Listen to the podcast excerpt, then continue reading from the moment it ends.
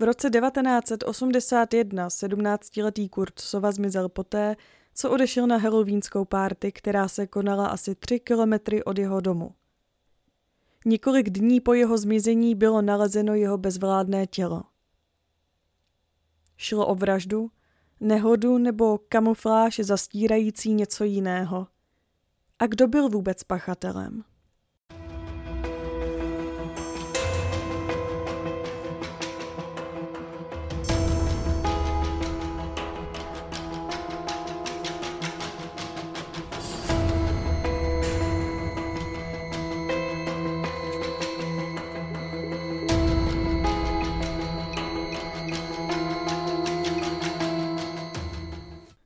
Kurt Sova se narodil 15. července 1964 v Newburgh Heights ve státě Ohio. Jeho rodiče se jmenovali Dorothy a Kenneth Sovovi a dohromady měli čtyři syny. Kurt byl nejmladší dítě a jeho bratři se jmenovali Kenny, Keith a Kevin. Kenneth Sova pracoval u námořnictva a tak výchova chlapců byla velice přísná. Dokonce všichni čtyři sourozenci měli stejný vojenský sestřih ale i přesto, že otec pracoval u námořnictva, neměli dost peněz. Oblast, ve které rodina Sovových žila, nebyla zrovna tou nejlepší. A to už proto, že Kevin Sova jednou řekl, že se v dětství museli chlapci naučit rychle běhat nebo se prát, aby je někdo v jejich komunitě nezmlátil. Dům Sovových byl velice malý. Všichni chlapci sdíleli jeden malý pokoj, kde spali na trojpatrové posteli s přistýlkou a i když se častokrát o místo na posteli hádali, byli si velice blízcí. Kurt byl v rodině nejmladší a také nejoblíbenější dítě a byl ochraňován jak rodiči, tak i svými sourozenci.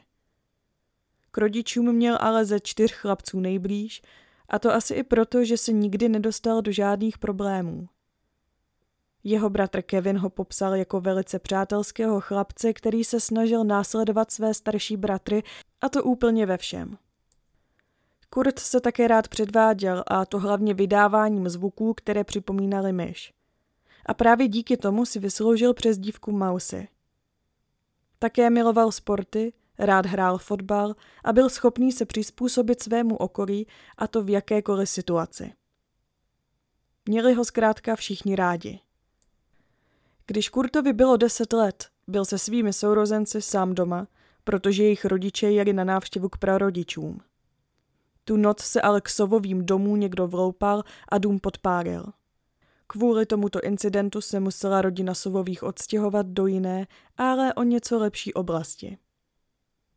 V novém domově si všichni chlapci udělali nové kamarády poměrně rychle a Kurt se začal bavit s chlapci jménem John Miller a Danny Washington.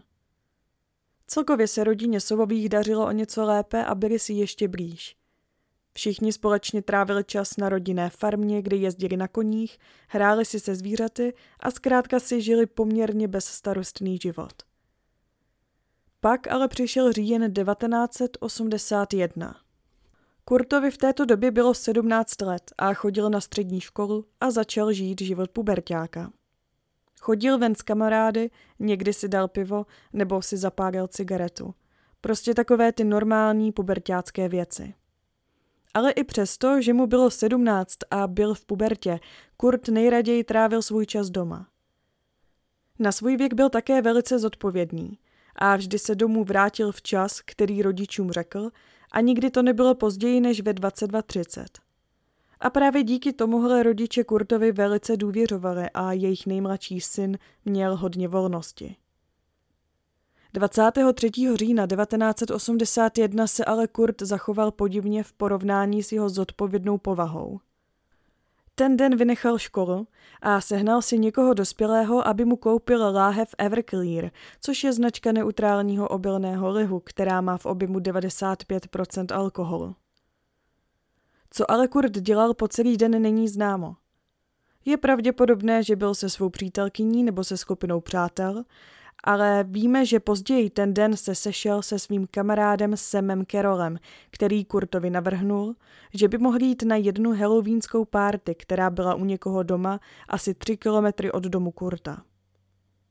Kurtovi se to zdálo jako dobrý nápad a tak na párty nakonec šli. Ale z tohoto večírku se Kurt Sova nikdy nevrátil domů. Pokud někdo ze sourozenců Sovových neměl v plánu zůstávat doma, rodiče i další sourozenci o tom vždy věděli, ale z nějakého důvodu si rodina Sovových Kurtové nepřítomnosti všimla až druhý den ráno. Tohle ale bylo trochu zvláštní vzhledem k tomu, že Kurt trávil hodně času doma a moc ven s kamarády nechodil. Ráno 24. října si Kurtova matka uvědomila, že se její nejmladší syn nevrátil domů. Popadla tedy telefon a začala obvolávat všechny jeho kamarády doufajíc, že u některých z nich přespal. O Kurtovi ale nikdo nevěděl. Dorothy Sovová začala panikařit a zavolala na policii, aby svého syna nahlásila za pohřešovaného. Přece jen to byl Kurt.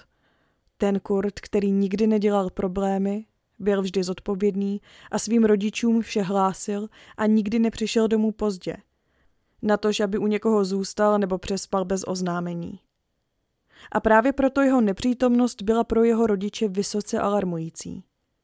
Oba rodiče věděli, že si jejich synovi muselo stát něco hrozného. Policie ale Doroty Sovové řekla, že musí počkat dalších 24 hodin, než budou moct Kurta prohlásit za pohřešovaného, ale Dorothy odmítala čekat. Sama zorganizovala pátrací skupinu skládající se ze sousedů a přátel a dohromady se sešlo asi 40 lidí.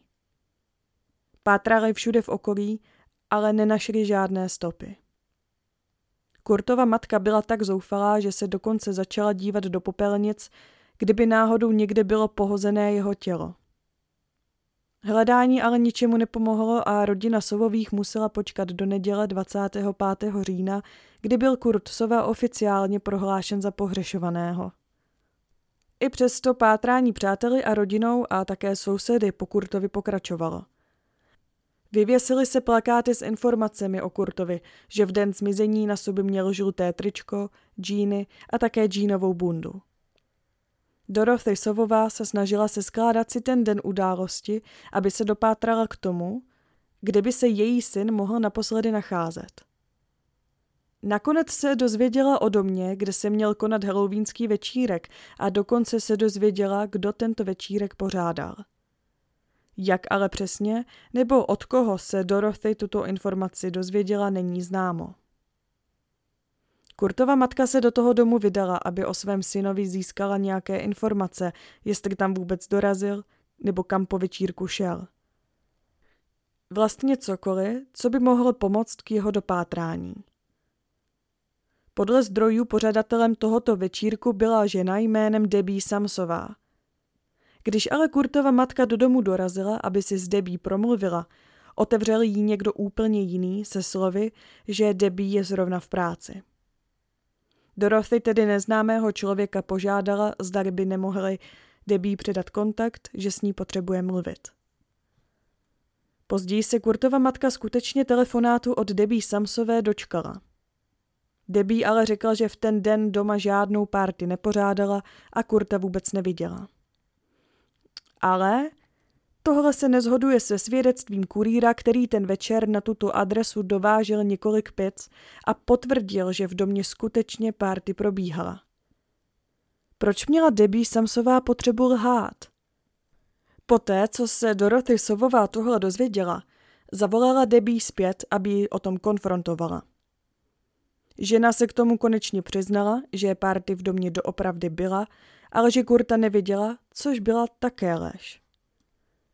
Později se v telefonátu přiznala, že Kurt na párty byl a že byl jeden z nejmladších lidí a že tam nikoho neznal, kromě svého kamaráda Sema. Většina lidí na párty byli o hodně starší než Kurt a skoro všichni pocházeli z Detroitu. Poté Debbie také řekla, že si o chlapci pamatuje pouze to, že byl velice opilý a že pil Everclear – to, jak se jeho kamarád Sam vůbec o této párty dozvěděl, nebo proč tam chtěl jít, není jasné.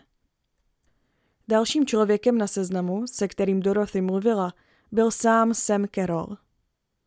Sam matce Kurta vysvětlil, že její syn na párty hodně pil, a to až do takové míry, že ho Sam musel na chvíli vzít na čerstvý vzduch. Venku byla ale větší zima, než chlapci čekali A Sam tedy řekl Kurtovi, ať se přidrží plotu a zůstane na místě, zatímco Sam běžel zpět do domu pro bundu. Po asi dvou minutách se Sam vrátil ven, ale jeho kamarád byl pryč. Začal Kurta hledat po celé ulici, ale nikde po něm nebylo ani stopy. A tak si myslel, že se Kurt prostě rozhodnul jít domů. V tomto momentě bylo jediné vodítko v případu zmizení Kurta pouze místo halloweenské párty a také místo, kde se Kurt naposledy nacházel. I když moc důkazů a budítek rodina a ani policie neměli, dál se snažili Kurta hledat v okolí, kde byl naposledy viděn. Rodina začala roznášet letáky po celém městě v naději, že by si přece jen někdo vzpomenul, že Kurta viděl. Letáky o Kurtově zmizení byly rozmístěny po celém městě, a to jak na sloupech, tak ve výlohách obchodů a zkrátka všude. V pondělí 26. října se ale stalo něco podivného. Letáku, který vysel ve výloze obchodu s hudbou, si všimnul jeden muž, který poté chtěl mluvit s majitelkou obchodu. Muž vypadal strhaně, skoro až jako bezdomovec a majitelce obchodu řekl, že ten leták o pohřešovaném chlapci by měli dát pryč, protože se najde mrtvý, a to přesně za dva dny a že se nikdy nikdo nedozví, jak chlapec doopravdy zemřel. Ještě podivnější bylo, když majitelka obchodu přišla druhý den do práce a před vchodem našla kytici s anglicky psaným vzkazem Roses are red, the sky is blue, they found him dead and they will find you too. Což se ve volném překladu dá přeložit něco jako růže jsou rudé, nebe je modré, najdou ho mrtvého a tebe najdou také. Majitelka obchodu byla právem vyděšená a tuhle věc nahlásila na policii, která byla schopná tohoto muže identifikovat a předvést k výslechu.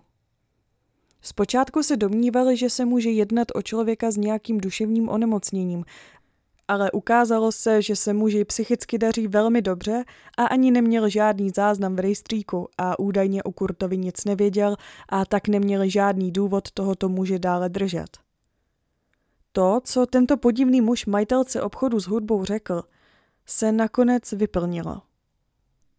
Přesně za dva dny, 28. října 1981 se Kurtovo bezvládné tělo skutečně našlo.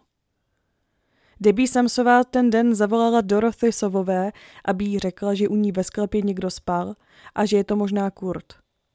Matce Kurta se to ale nezdálo a tak trochu váhala. Přeci jen Debbie v posledním telefonátu o hodně věcech lhala, tak proč by jí měla znovu věřit? Dorothy Sovová to samozřejmě řekla svému manželovi, který se později to ráno jel do domu podívat. Když ale Kenneth Sova do domu dorazil, ve sklepě skutečně byla postel a vypadalo to, že v ní předtím někdo spal, ale postel byla prázdná. Později ten den rodina Sovových obdržela telefonát, že se Kurtovo tělo našlo.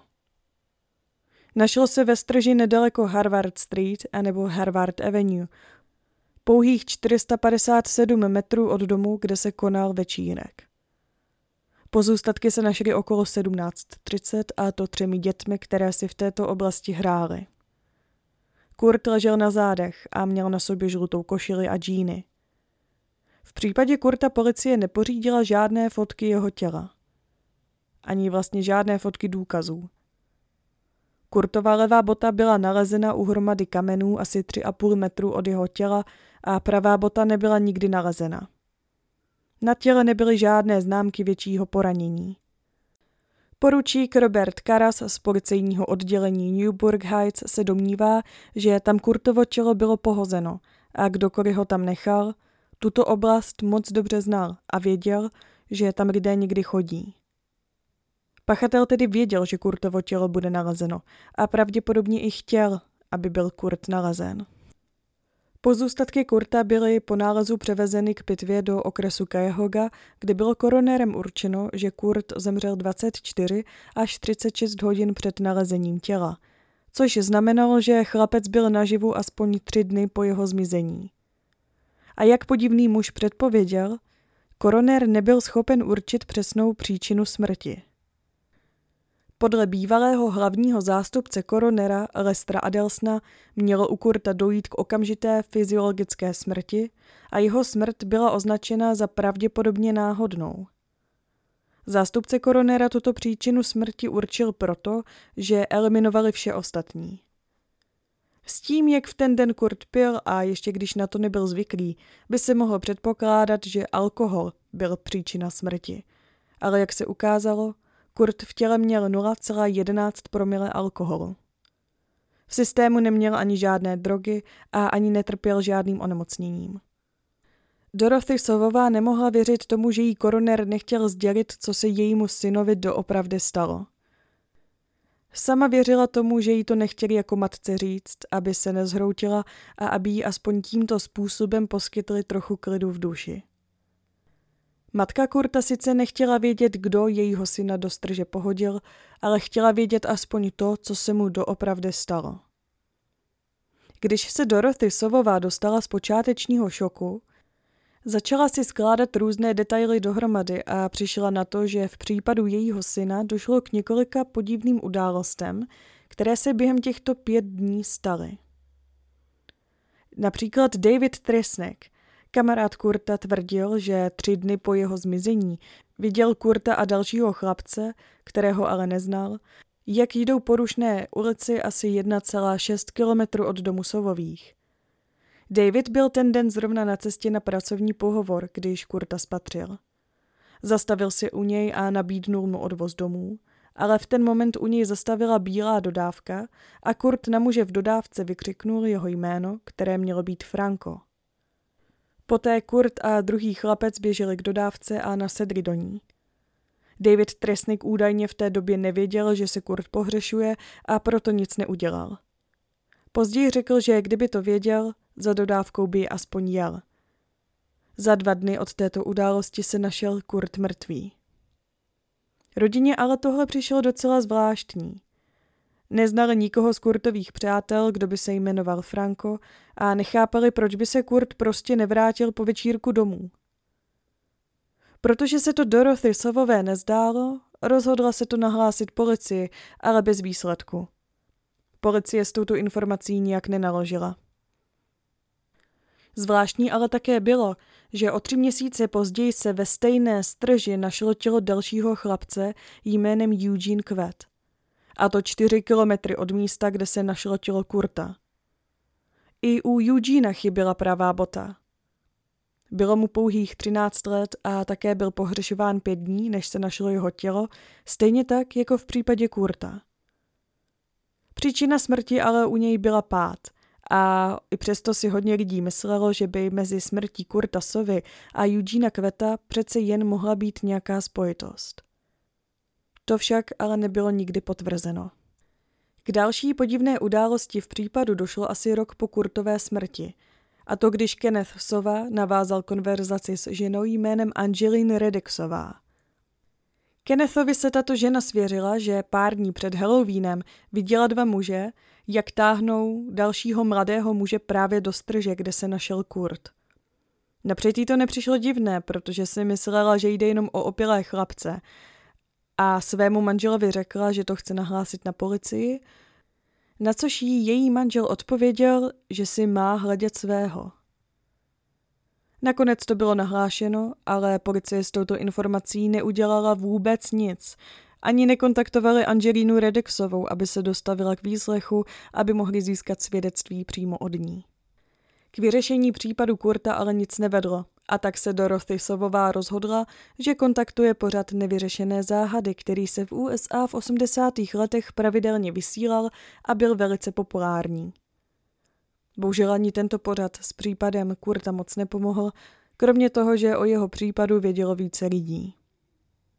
Dorothy byla naprosto strhaná tím, že nevěděla, co se jejímu synovi doopravdy stalo a tak dalších 30 let strávila sbíráním důkazů a různých poznámek, které by mohly k vyřešení smrti jejího nejmladšího syna pomoct. Mezitím se také zjistilo, že policejní poručík, který v té době na případu Kurtasovi pracoval, byl obviněn ze 76 trestných činů spojených s drogami, a to včetně pašování drog. A právě kvůli tomuhle si hodně lidí myslelo, že by tento policejní poručík mohl mít co dočinění se smrtí Kurta Sovy. Podle lidí se mělo jednat o kamufláž, ale tohle se nikdy nepotvrdilo. Policejní poručík byl ze své pozice nakonec vyhozen v roce 1990. Dorothy Sovová se ale bohužel v vyřešení případu svého syna nikdy nedožila. Zemřela na infarkt v roce 2014, její manžel Kenneth zemřel v roce 2001 a její dva další synové také zemřeli. Keith zemřel na rakovinu a Kenny zemřel na předávkování. A tak z rodiny Sovových zbyl jenom Kevin. Kevin Sova v domě své matky našel veškeré důkazy, které během 30 let se sbírala a všechny dokumenty předal policii. V té době už byl u policie nový poručík, který se rozhodnul Kurtův případ po více než 38 letech znovu otevřít, a to v roce 2019. Bohužel se při tomto novém prošetřování nic nenašlo a tak Kurtova smrt zůstává nevyřešena. Jestli šlo o vraždu, náhodnou smrt, nehodu nebo opravdu šlo o kamufláž, se můžeme pouze domnívat. A pokud šlo o vraždu, kdo by mohl být pachatelem? Jako vždy budu moc ráda, když mi své názory napíšete do komentářů nebo do zpráv, jak na YouTube, Instagramu nebo dalších platformách. Tohle byl podcast Holka z Forenzního a budu se na vás těšit u dalšího případu.